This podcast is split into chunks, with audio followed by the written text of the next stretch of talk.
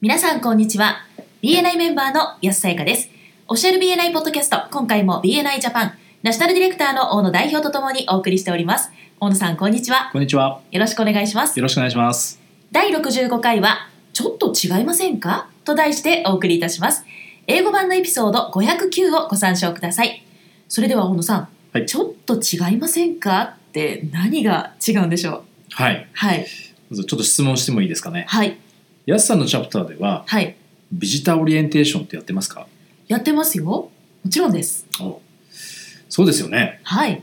今、あの、国内240チャプターに最近なりましたけれども、はい。さすがにビジターオリエンテーションをやっていないところはないと思うんですよね。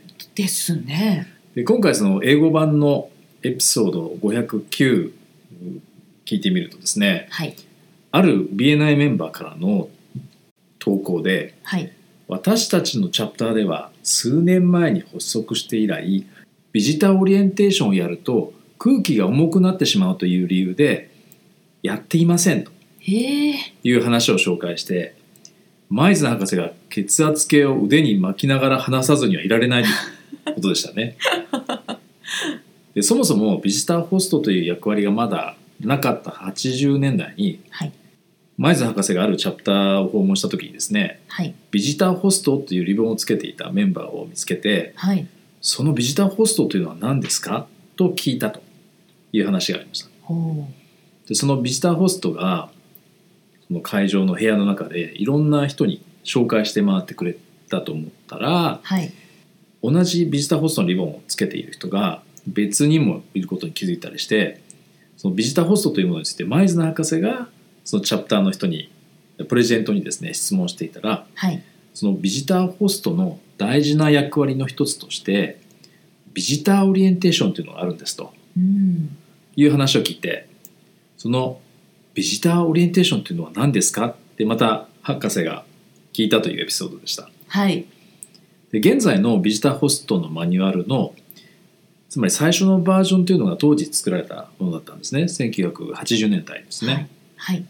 その後30年ほど経って現在世界にも8,000チャプター以上あるわけなんですけれどもはい。そう多くのチャプターが試行錯誤を繰り返してきたわけですよね。はい。それは言い換えるとたくさんの失敗をしてきているっていうことを意味するわけです。はい。つまり80年代半ばから多くのチャプターが試行錯誤を繰り返して今のシステムができているということなんですよね。はい。実はですねはい。 67年前だったと思うんですけどもはい。都内のあるチャプターを私訪問したんですよ。はい。ちょっとびっくりしたことがあって、もう、なんでしょう。 8時半にミーティングが終わって、はい。ビジターオリエンテーションがそろそろ始まるかなと思ったら、うんプレジデントがですね、はい、それでは皆さん集まって、メンバーの皆さんはこちら側に一列に並んで、ビジターの皆さんは並行してそちら側に一列並んでくださいって始まったんですよ。ええ何が始まるんだろうと思ったらですね、はい。えーメンバーの列とそうビジターの列の2つの列が部屋の中ほどに作られてはい。確かですね30秒ぐらいずつだと思ったんですけどはい。 1人ずつ横にずれていくんですねスライドしてそれで全員とはい。名刺交換をして話をね30秒するみたいなこれ実はあのかつてですねもうだいぶ前ですけどスピードネットワーキングっていうものが流行ってたことがあったんです今でもやってるとこもあるかもしれないんですけど異業種交流会とかではい。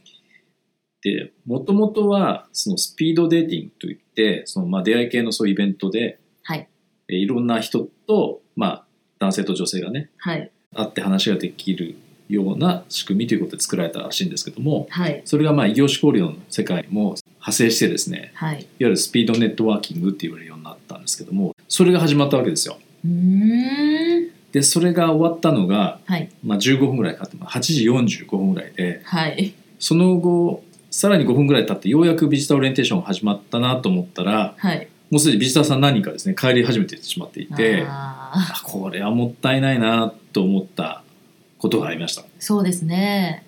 それでプレジデントにですねなぜそれをやり始めたのかって聞いたらですねはい。自分たち役員はビジターの人たちと名刺交換するチャンスがないっていうことを理由に挙げてたんですけども、はい、それもちょっと不思議なんですよねリーダーシップチームって最初にそうです紹介されますよねビジターにね。そうですね。はいはい。でこれを思いついてやり始めましたって言ってたんですよね役員のために始まったみたいですねっ。ていうことですよね。それとつい先日もですねあるチャプターではい。オープンネットワーキング始まったかなと思ったらはい。あるメンバーの人からですね三役の皆さんは入り口近くでお出迎えをお願いしますっていう声がした んですよ。でリーダーシップチームの3人が入り口のあのすぐ扉のですね入ってすぐのところに並んだかと思ったらはい。その隣にはエデュケーションコーディネーターで続けてずっと一列で窓側の一列ですねはい。ほとんどのメンバーが一並んではい。で入ってくるビジターさん一人ずつですね名刺交換をしていくわけですね。へえ。まるであのビジターさんがベルトコンベア によって運ばれていくようなそんな感じの、はい、ネットワーキング状態っていうんですかねとても機械的というか、まああー効率がいいと思ってるんですかねちょっとお迎えするっていうのとちょっと違うかなと そうですね。はい心の中でですね私あの皆さんネットワーキングスキルトレーニングでおっしゃったこと忘れちゃいましたかって叫んでました心の中で。心の中で。はい、でも早速終わった後にはい。あのリーダーシップチームとそれからエデュケーションコーディネーターとですねはい。あのフィードバックして来週の学習コーナーでは早速そのオープン2オープン3みたいなね、はい。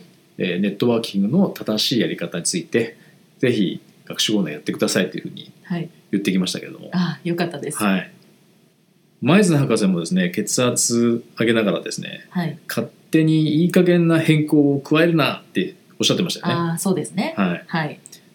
工場の生産ラインを例に挙げてうん。例えばそのそう生産ラインの途中でなんかボルトを付け忘れたりとかうんブレーキを付け忘れたりとかはい。タイヤ一つ付け忘れたりとかして結果出来上がった自動車がタイヤ3つしか付いてないとかはい。いうことがね起こっちゃったりするわけですよね。そうですね。ナットとかボルトを一つぐらい付けなくても大して影響ないなって思ってたらはい。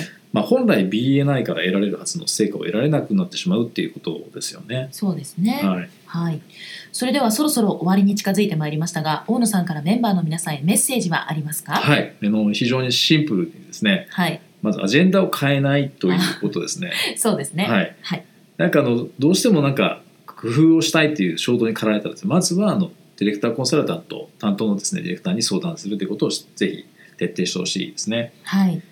でただ厄介なのはですねそのメンバーの皆さん変更しているっていう認識をしていないケースが多いんですよ。ああ、はい。誰かの思いつきでどっかのタイミングでアジェンダが変更されたりするんですけどもそれに気づかないケースが多いんですね。うん。なので定期的にですねマニュアルで確認して、まあ、アジェンダ通りにできているかチェックしたりとかはい。ディレクターコンサルタントやアンバサダーにですね確認をしてもらっていただきたいと思います。そうですね。はいはい。まあ、6ヶ月ごとにえーリーダーシップチーム交代してますのではい。リーダーシップチームのトレーニングを受けられた時にですねアジェンダの細かいところまでですね確認をしていただきたいと思いますはい。ありがとうございました。ありがとうございました今回も BNI ジャパンナショナルディレクターの大野代表と私 BNI メンバーの安さやかでお送りいたしました。次回もオフィシャル BNI ポッドキャストでお会いしましょう。See you next week!